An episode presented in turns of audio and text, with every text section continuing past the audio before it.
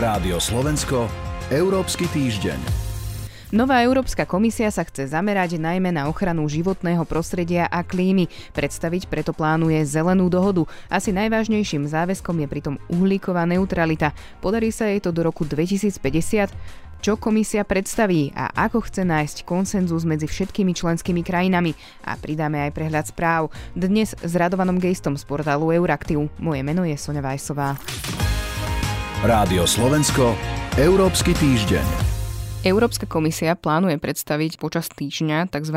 Green Deal, teda zelenú dohodu. Známe sú už aj prvé detaily a v štúdiu je teraz so mnou Radovan Geist z portálu Euraktiv. Dobrý deň. Dobrý deň. Pán Geist, povedzme si teda, čo plánuje Európska komisia, o čo teda pôjde? Má zo plán zásadnejšej transformácie európskej ekonomiky, transformácie, ktorá má znížiť environmentálnu stopu, najmä emisie skleníkových plynov, keďže klimatické zmeny sú asi najvážnejšou hrozbou o ktorej dnes nielen iba Európa, ale celá planéta čelí. Čiže stručne povedané je to súbor legislatívnych a iných opatrení, ktoré by mali znížiť uhlíkovú emisnú náročnosť európskeho priemyslu. Sú tam nejaké záväzné ciele, potom sú tam aj konkrétne opatrenia, ako napríklad návrh na zaradenie cestnej nákladnej dopravy do systému obchodovania s emisí. Dá sa asi očakávať, že jedným z takých najväčších problematických záväzkov je teda aj tá, ktorú ste spomínali, uhlíková neutralita. Do roku 2050 na nej sa budú musieť zhodnúť všetky členské krajiny.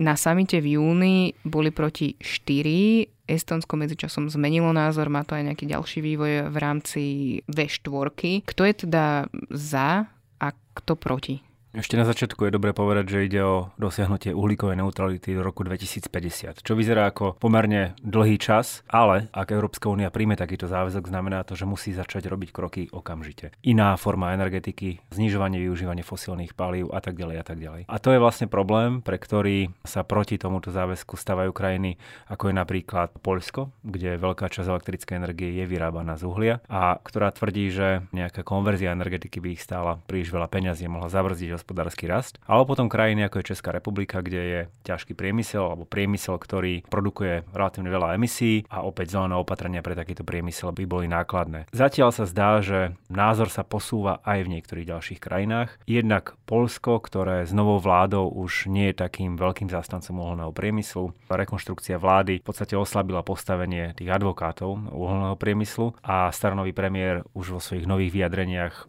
zdôrazňuje aj potrebu nejakých environmentálnych špeciálnych opatrení, okrem iného aj preto, že je to aj požiadavka polskej verejnosti. Hlavne v polských mestách znečistenie vzduchu spôsobuje vážne zdravotné problémy. Trošku názor mení, zdá sa aj maďarská vláda, ktorá naznačila, že je ochotná ustúpiť v prípade, ak Európska komisia nejakým spôsobom uľahčí podmienky pre autorizáciu novej jadrovej elektrárne, ktorú Maďarsko stavia v spolupráci s Ruskom. Zatiaľ také najsilnejšie nie vyšlo od českého premiéra, ktorý dokonca napísal list predsednička komisie von der Leyen, ale aj v tomto prípade je to skôr vec vyjednávania. Čo bude ochotná Európska komisia, respektíve tie krajiny, ktoré sú za Green Deal, ponúknuť, ponúknuť Českej republike, či už nejaké peniaze z fondu, ktorý má financovať prechod na zelenú ekonomiku, alebo tiež nejaké ústupky v otázke jadrovej energetike. Slovensko je ale teda naklonené uhlíkovej neutralite.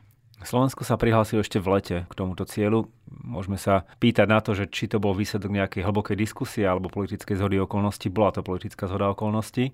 Ale je dobré, že sa Slovensko k tomuto prihlásilo. Už predtým sa slovenská vláda v podstate dohodla s Európskou komisiou na postupnej konverzii uholného priemyslu alebo ťažby uhlia a, a, a vlastne ukončení výroby elektrickej energie z uhlia. A čo opäť, a vyžaduje si to investície, vyžaduje si to rekvalifikáciu pre ľudí, ktorí pracovali v baniach, ale zároveň je to dôležité a je to dôležité nielen teda pre Slovensko ako celok, ale aj pre daný región, pretože ťažba uhlia poškodzovala životné prostredie aj v regióne, kde sa to uhlie ťažilo.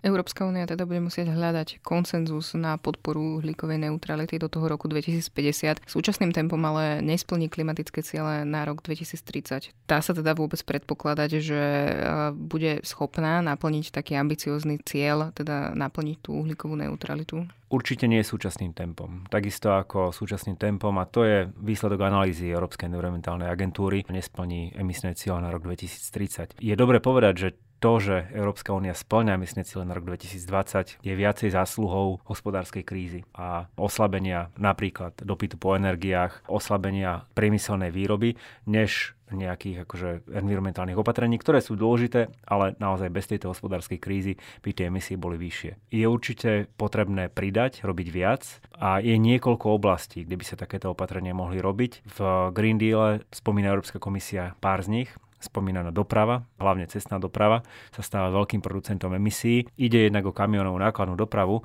ale aj osobnú dopravu. Hlavne popularita veľkých aut, aut, ktoré majú relatívne vysokú spotrebu a hlavne popularita osobnej dopravy na úkor napríklad verejnej dopravy začína byť stále väčším, stále väčším problémom. A čoraz viac sa začína hovoriť aj o leteckej doprave v rámci Európskej únie. Letecká doprava je ďalším kandidátom na to, aby urobila viacej pre znižovanie emisí. Samozrejme, e, letecké motory, nové letecké motory sú efektívnejšie, produkujú menej emisí, ale letecká doprava sa zintenzívňuje. Nízkonákladové spoločnosti dnes dokážu obslúžiť obrovské množstva ľudí a zároveň robia letenky dostupné veľkému množstvu ľudí. Čiže je potrebné potrebné zamyslieť sa, či je naozaj efektívne mať letecké spojenie medzi mestami, ktoré sú de facto vzdialené pár stov kilometrov, no, alebo naopak treba investovať do vysokorýchlostných prepojení vlakových. Je to proste komplex problémov, ktoré treba riešiť naraz a z ktorých každý si vyžaduje investície, častokrát verejné investície, alebo opatrenie na to, aby boli súkromné investície namierné k nejakým environmentálnym cieľom. Toľko teda Radovan Geist. Ďakujem vám za rozhovor.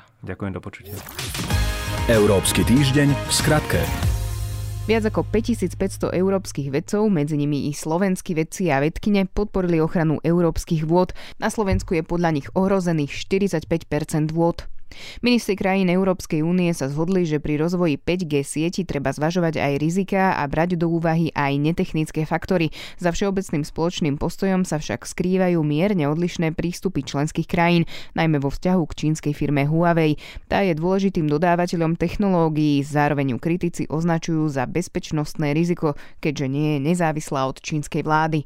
Na budúci rok predstaví komisia návrh revízie smernice o ochrane súkromia v digitálnom priestore. Spoločnosti poskytujúce e-mailové a odkazové služby, napríklad čety, by mali byť podriadené rovnakým podmienkam ochrany súkromia ako telekomunikačné firmy. Relácia Európsky týždeň je na konci. Pripravili ho od mikrofónu Sonja Vajsová a portál Euraktiv. Rádio Slovensko, Európsky týždeň.